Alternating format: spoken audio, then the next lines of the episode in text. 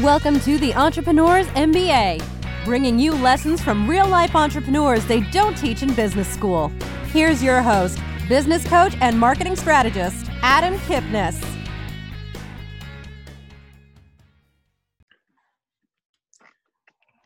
Many entrepreneurs start at a young age. They don't know that they are entrepreneurs at that point, but they start their own business. Sometimes it's selling t shirts at school, others knock on doors to mow lawns, others find a product or service and they want to sell it because they don't want to get a job and they're just conditioned that way. Some of us, we learn later in life. In today's interview, we're going to talk to someone that did start at a young age and still at a young age is going to school and running a business at the same time. I think it'll be a really interesting conversation about how to manage those two things. It's hard enough to run a business, but having a full time college schedule at the same time is super hard. This is Adam Kipnis, host of the Entrepreneurs MBA podcast, Lessons You Can't Learn in School. We are brought to you on C Suite Radio by powertexting.com. Powertexting.com gives away a free hotel stay to one listener of every show. So stay tuned for a little more information on that. My business is about having the right plan, both on the, the marketing side and both on the planning side. And you can get more information on that with my book at freebookfromadam.com. So if you need to make more money in your business and you don't want to spend a ton on marketing or advertising, go and grab that free book. So now let's jump into the interview. I'm really excited to have this conversation because I'm going to talk to a college student about running a business and going to college at the same time. Andre Haykal, thanks for being here today. I'm really excited about this conversation. Appreciate it, Adam. I really appreciate you having me on the show today to share my story.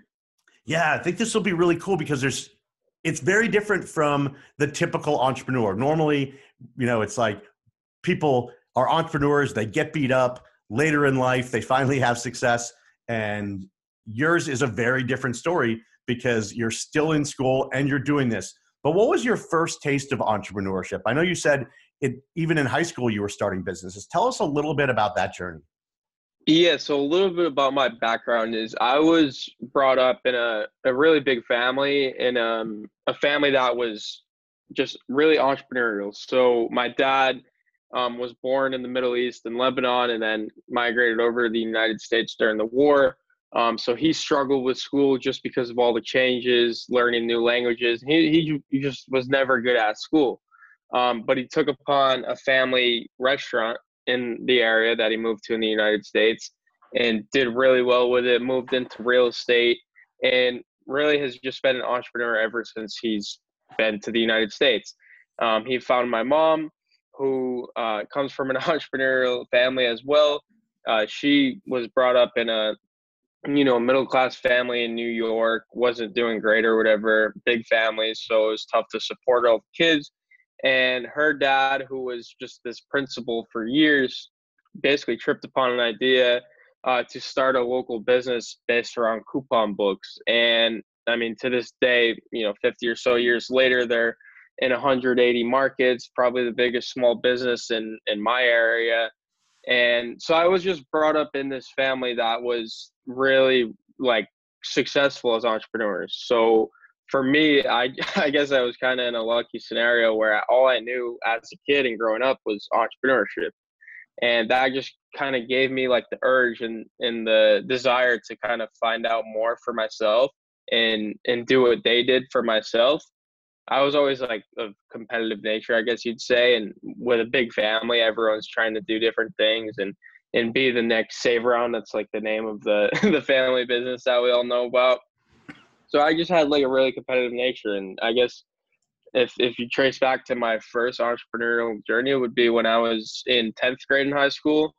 Um, I had a passion for limited edition sneakers like LeBrons and Jordans and whatever else, and I had the same problem as any other 13 year old kid is I couldn't afford more than one or two pairs without the help of my parents, and I wanted all of them. And there was one coming out every week. So uh, basically, what I did is I came up with this business where I bought and resold them um, to the aftermarket, which resulted in really high margin profits. And rather than just doing it for myself, I did it for other people. And it just spun into this whole business and the sneaker industry uh, that I ran for two or three years. Um, and that, I guess, was my first real entrepreneurial experience, having no experience beforehand. Um, and there were definitely a lot of lessons learned there if you want to dive deeper into that. I, I bet, and we will. But I want to ask you first: Did you study entrepreneurship? You know, coming from a family of entrepreneurs that own their own business, was it something that you studied and learned more about, or is it something you just visually saw them doing and you decided that, or you realized that, hey, if I want something, I need to find a, a hole in the market, like you did with the sneakers? Yeah, I think it was more just being in that environment it just kind of like made sense to me over time is just seeing like how they operated, what their day to day was, what they're actually out there doing and working on. It just kind of like it for me it really just connected pretty easily. It's just like you could go out and get a job like most of my friends and and their families do, or you could do what my family has done and that I've known ever since I was little is, you know, work for yourself, work within the family, um, some days are good, some days are bad, some days are really bad, and it's it was really just like entrepreneurship just really clicked with me, and it wasn't something that I had to go out and learn and study, but just being around, I guess, mentors such as my grandfather and my dad, it really just started to like it, it just connected with me at an early age, and there were some books and some other things and like some people that they would always refer to and and being especially being in meetings because like the office is sometimes my grandparents' house, you know, and just being in that environment constantly, I guess it just kind of translated to me pretty easily, if that makes sense. No, it makes total sense. And let's get back to the speaker business, the, the, the sneaker business a little bit. So essentially you bought a pair of sneakers for 175 bucks and sold them for 225. Is that sort of the, the, the, the easy way to describe the business model? It, yeah, exactly. And for me, it was really lucky because again, I was I really wanted shoes. I just didn't have the money to do it. So I guess it was like a problem that I had that spun into a business. But the first one that I, I tested my theory on was this the first Yeezy like of all time that ever came out, and I didn't really know like the value that I was gonna have. I just knew that people were gonna want them and they were limited, and I had a way to get them that other people didn't. And I bought the shoe for like 180 bucks, and if I were to if I were to have kept them to this day, I could have sold them for like five thousand dollars. But I sold them like a few weeks after I bought them for over a thousand dollars. So like that was like my first entrepreneurial transaction, I guess, which as you as you might know is like not the typical thing. So I had high expectations after that, which found out is not how it goes every single time. But it, I mean, it was a great experience because now I had capital to I had runway at least. You know, I had like eight hundred dollars margins. I gave back the initial investment to my mom, and from there I was off to the races, I guess. And so, so what did you do with the eight hundred dollars? Did you buy four more pairs, or what was the next step in the journey? Yeah, so what I did is I just continued to use that in the same way that I did with the first one. Is I knew that there was shoes coming out every week, um, and if I could do this on a weekly basis, then there's no reason for me to get a summer job. So that was also a thing at the time is I had a part-time job throughout sophomore year of school and I just did not want to have a summer job because I've never had a job during the summer. And summer was always like the best time of the year because you didn't have to do anything. All your cousins and family and friends were around. You could do whatever and during the day. I just didn't want to have to be tied down to a job so I guess in my own head I was trying to prove to myself and to my family that I could, you know, make a sustainable income through something else that I actually enjoyed doing. And that's what I did. And yeah, like you said, that $800 was just used to reinvest in the business. And that, I mean, that was a big lesson learned too is like when you make profit from something you're doing in entrepreneurship, the best thing you could do is reinvest it. And I learned that really early on. And it's something that I still am like really um, bought into to this day. That's very cool. So, so it was easy at the beginning, but you said that it wasn't always. What was the first major like hiccup or hang up that you had in that business? Yeah, I guess I'd say like it was it was more not like a big failure, but I think when I I guess overstretched myself. So like I said, I started to do it for myself, but when it really turned into a business is when I started doing it for other people. And that's when it really became a business, right? Because you're offering like a service or a product to an aftermarket rather than just doing it for yourself. Because if I just bought a pair of shoes and it, I mean, the resale wasn't great, then I could just keep them or sell them and make my money back, no problem. But when people are buying a service from you where they expect to, you know, get the shoe and expect to resell and turn a profit on it by paying you a fee. So it's kind of confusing, I guess, if you weren't in the space. But what I did is, if there was a shoe coming out for 200 bucks, I would charge someone a hundred dollar fee to get that for them. So it cost them a, a total of 300 bucks, assuming that the shoe is going to resell for more.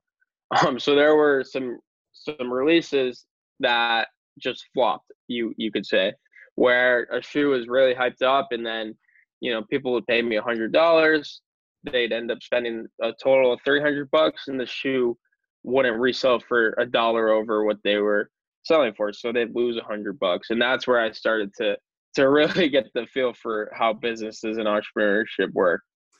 so, so you, you you take their capital, you resell it for them for a hundred dollars or, or a piece of the profits. What how did you manage that right? At 13 years old or 14 years old depending on if you did it in year one or year two how did you account for it? I mean there's in entrepreneurship as you know now now having several businesses over the last you know six or seven years of your life there's a lot that goes into the accounting and the planning and the the um, being set up as a business. How did you do all of that with other 13 year olds that were giving you 200 bucks for shoes Yeah, so there, I mean, there's a lot of funny stories that I just go right into, but I guess the easiest way to answer that question is like, again, my dad was my biggest mentor, especially during those first few businesses, um, because we were really trans. I was really transparent to him about what I was doing, um, and I think it, it, it was easy not to because it's the internet, and sometimes parents don't understand it, and you'd be afraid that they wouldn't agree with it or, or let you do it but he was really like open to it and he really supported me and I guess held my hand through the whole process in terms of setting up an LLC, a tax ID, a business bank account. So I did all that at a really young age. Um, I think you have to be 18 to set up an LLC. So I remember like I, having like three LLCs before I was 18 and then like finally being able to file one under my own name. Uh, but the nice thing too is my dad's name is also Andre Haykal. I'm just junior.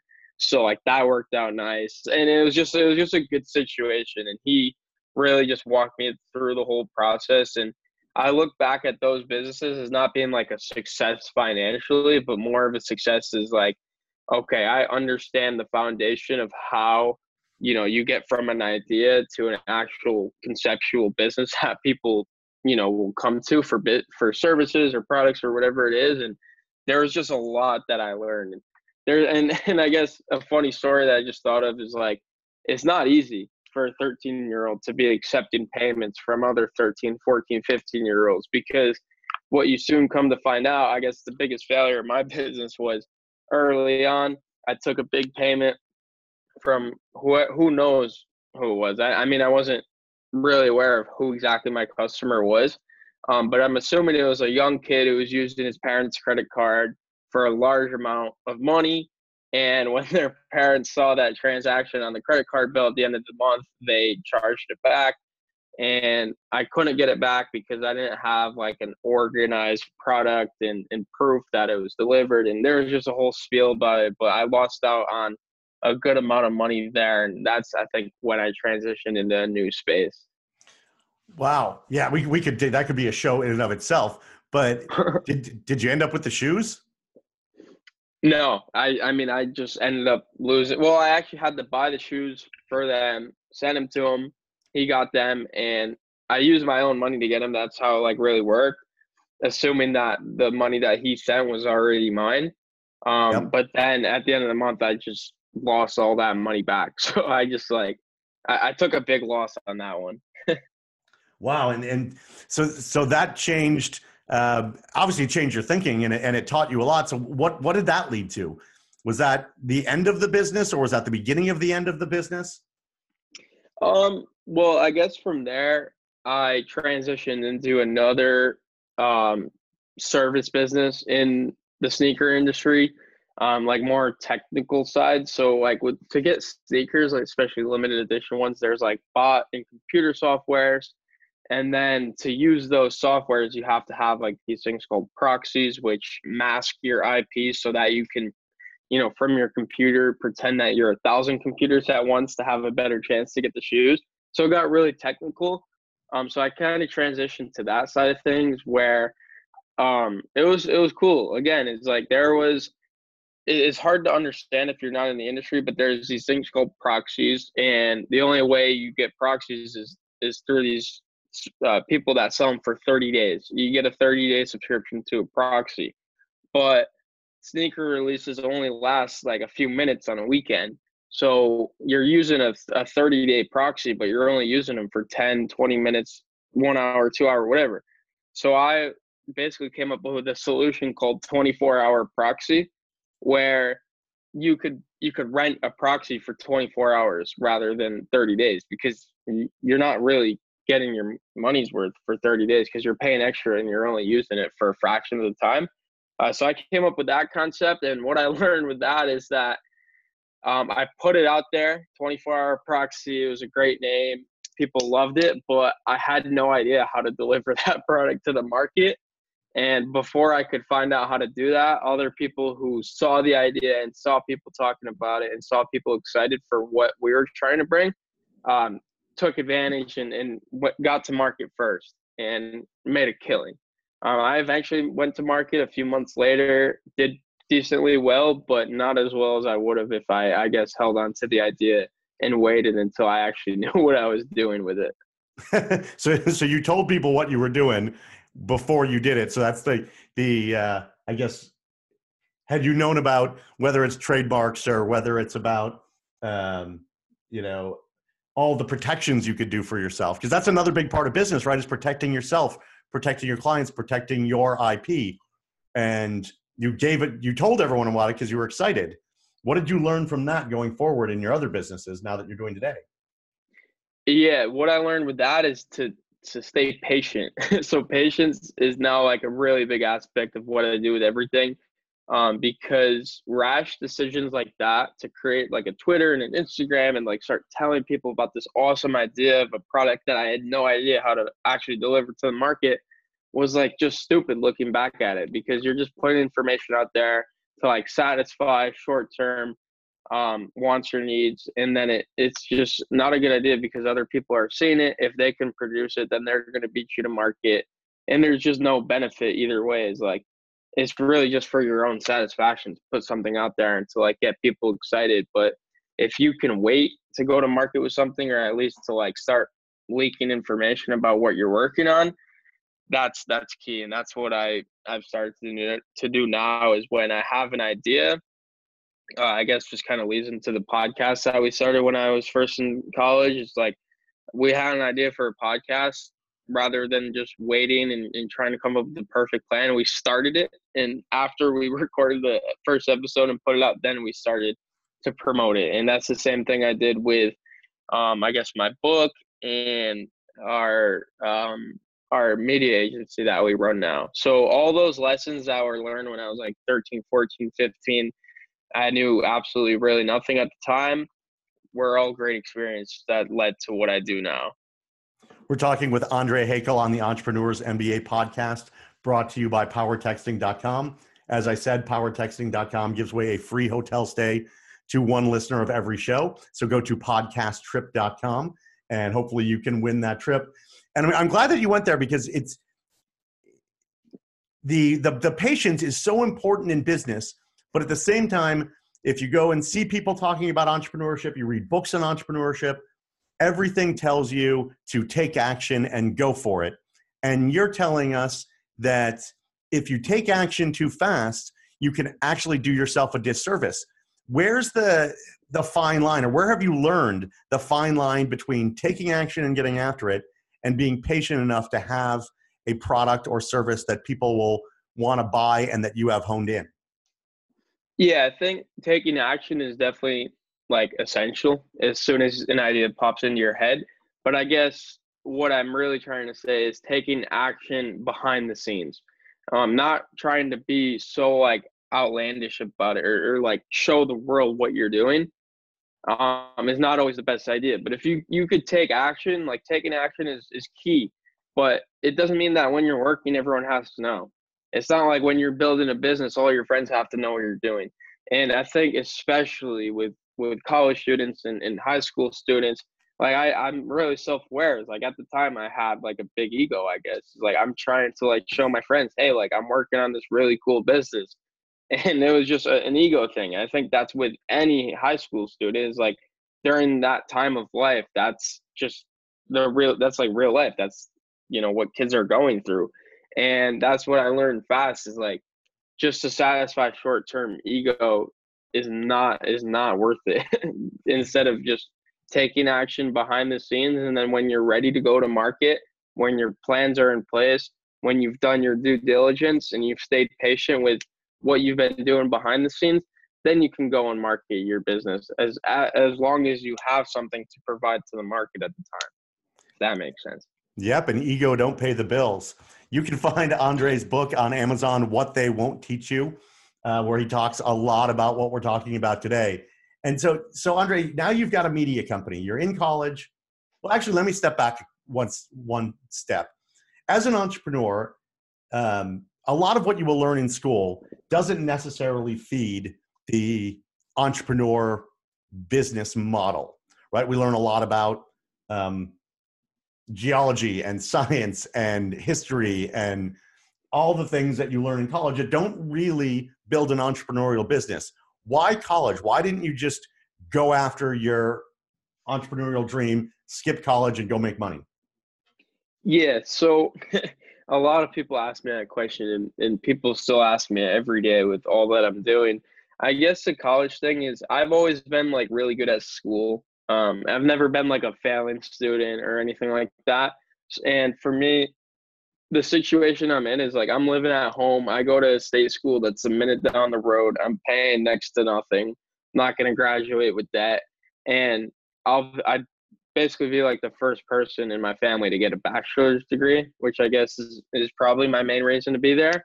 And it's just to like keep my parents happy. they want me to just go and finish a degree because there's really no reason not to, I guess. It's just like finish something that you already started. Um, and with school, it's really where my target audience is. Like with my book, I'm targeting college students. With my podcast, I'm targeting college students. With everything I'm doing, I'm trying to fix something that I'm already in, which makes it a lot easier because it adds credibility. I think when a lot of like these entrepreneurs that have never been to college or have a really like a lack of education that are just like ripping on college, like I get where they're coming from, but it's more I think it, it comes off as more authentic if you're actually in it, if that makes sense. Like I'm in college, so I could speak to where it's lacking and where I feel I'm not getting the proper education, um, how they can improve it. I'm, I think really I'm able to fix it within. And there's a few initiatives that I've already taken, such as like starting the largest entrepreneur club on campus at my local college this semester, which has been an awesome experience just to work with other student entrepreneurs. And then a big thing I talk about in my book is taking advantage of your classes to apply them to your passions or entrepreneurial ventures. So just a quick example, I know I'm going a little off tangent here, is one of our classes is eh, I'm in a business school and one of the classes is like management information systems, which I don't really have an interest in. But the project is to come up with a business plan. And everyone's just coming up with these like hypothetical business plans just to get done with the project. But for me, I've had this business plan that I've really just put on the back burner for a really long time. But now with this class and with this assignment and project, I have like an excuse to to come up with a business plan for that idea, to do um, a marketing plan and a pitch deck, and have three other people working on it at the same time. So there's there's benefits to it, but more importantly, I think it's just being in the system so that I could fix the problems within, if that makes sense. Yeah, I love that. I love that. It's interesting. A, a very good friend of mine, she's um, in the entrepreneur space. She raised her kids as entrepreneurs, and they learn from a very young age how to run a business, how to get uh, capital for their business, what LLCs worth work, were, how they work, all of that. And when her son went to school, he called his mom and he was like, What am I doing here? They're not teaching me any of the stuff that I need to know to run a business. And she told him, You're there to find your CFO, you're there to find your operations manager. You're going to be the CEO of this company. You need people who have an employee mindset, but are really smart, are really talented, and you can find them. And I wanted to ask you, you said, I was, you said you've got several people in your media company you know where did you find other entrepreneurial minded people in school so now you have this large club how did how did you find these other students who also had the same track same mindset as you?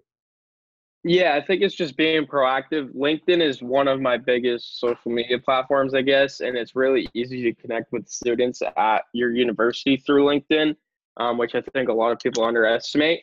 And then the biggest thing is I've been a part of a local incubator in my area since um, a business competition in high school where um, I met them for the first time and I've been involved with them for a while. Uh, I worked a sales job at one of the startups in that incubator for a year.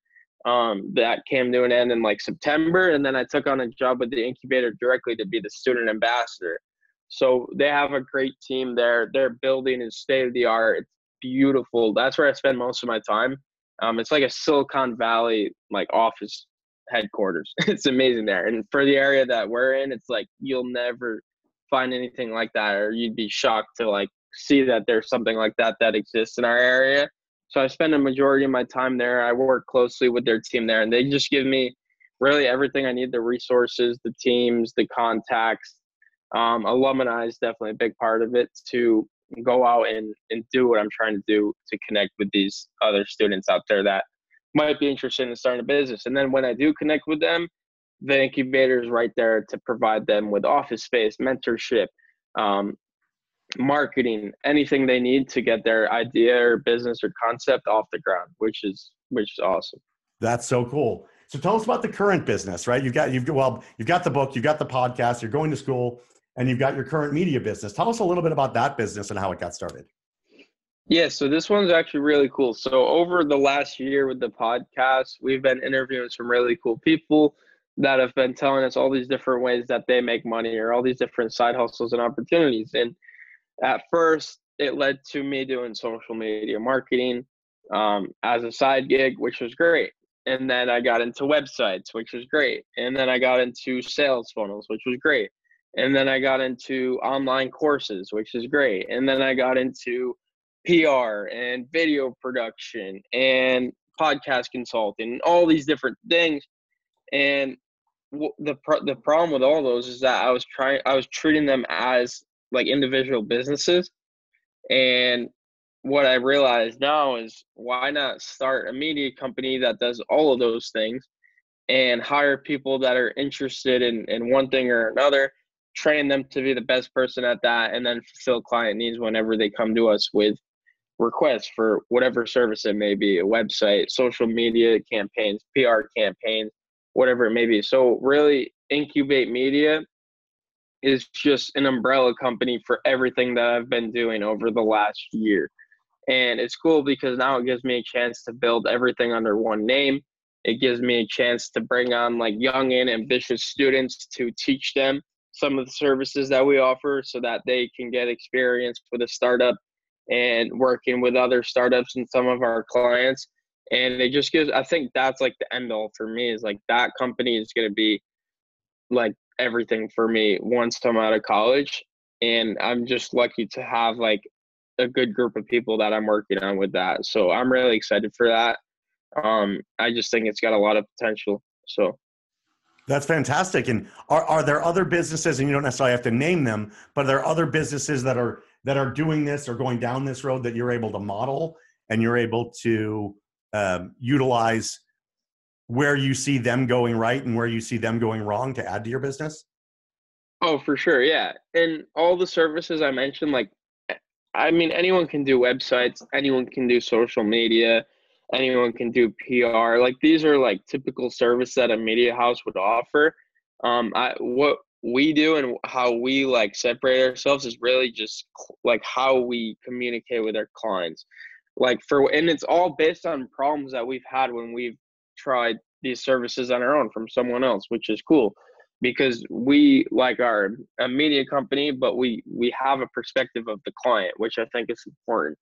Um, but some of the companies that we model ourselves after is like VaynerMedia for one. That's Gary Vee's media company that is massive. He makes hundreds of millions of dollars a year off of that company, and it's hard to to get any better than that. But we take a lot of inspiration from them, and locally, I guess Incubate Media was arisen out of the same problem locally. Is there's not really a media house that does everything. There's separate companies that do certain things like website, social media, uh, PR, commercials, but they're all separate. So tying everything under one name that a client could come to, a, a true full service agency that someone can come to with needs or a book release that they're not really sure how to market, and we could just give them a really laid out, customized plan based on our prior, um, you know, knowledge and experience with with what they bring to us. So, how do you manage your time with everything that you're doing between school and between the companies and the podcast? How do you schedule your day or manage your time to be able to get it all in and deliver a high touch, high quality service to your clients? Yeah, so time management is is a really big thing. And when we first started the podcast, that was one of the questions that I would always ask our guests is like, how do you manage your time? What are some time management skills? And really, I've just taken a few things, whatever works for me, and applied them to my day to day basis. So, I mean, I work up, I wake up considerably earlier than most college students, like 7 a.m. I mean, it's not early, but it's earlier than a typical college student, I guess, or at least the, the college students that I talk to. And that allows me to work on um, a podcast or a book or client work for an hour. And then I have class at 8.30 and I'll go to class at 8.30. That'll be an hour and a half. And then I'll go to the incubator and work, have lunch, go to class again. And so I think it's really just taking advantage of every minute of the day. I know it kind of sounds cliche, but like when you're really self-aware of what you have to do and, and how much time is left until the next thing you have to do, it makes it really easy. And obviously there's apps like Google Calendar is like my Bible. I use that for absolutely everything. Um, so if it's not on my Google Calendar, it's not going to get done. Uh, so that's super helpful to like stay organized to know what I have to accomplish that day. And then other things in the morning is like writing down a to-do list. At night, kind of visualizing your next day of saying, hey, okay, I did this today. This is one thing I, I forgot to do. I'm going to make sure I get that done tomorrow. Um, I think it's just, again, I think it all comes down to self awareness. And then one of the things I've kind of tripped upon lately is like when I do work, especially things that I'm passionate about or good at or enjoy doing, I'm super effective. Like I could work really fast. And I think that's also important for people that are starting businesses. Like find something you're passionate about and find something you're like truly good at. Because if you could do a website in half the time at another agency can do a website, then time doesn't necessarily become a problem anymore. And that's like kind of the situation I've found myself in. But it, I, again, I think it's just all self awareness and making use of a calendar app. Great. So, last question for me, and you're not going as far back as some other people I asked this question to, but if you if you were to go back to that first business, um, you go back to the sneaker business, you know, six seven years ago. What's one thing that you now know that you would have done differently in that business, like with the with the the power of retrospect or the power of 2020 vision? What would you have done differently that could have changed that business for the better?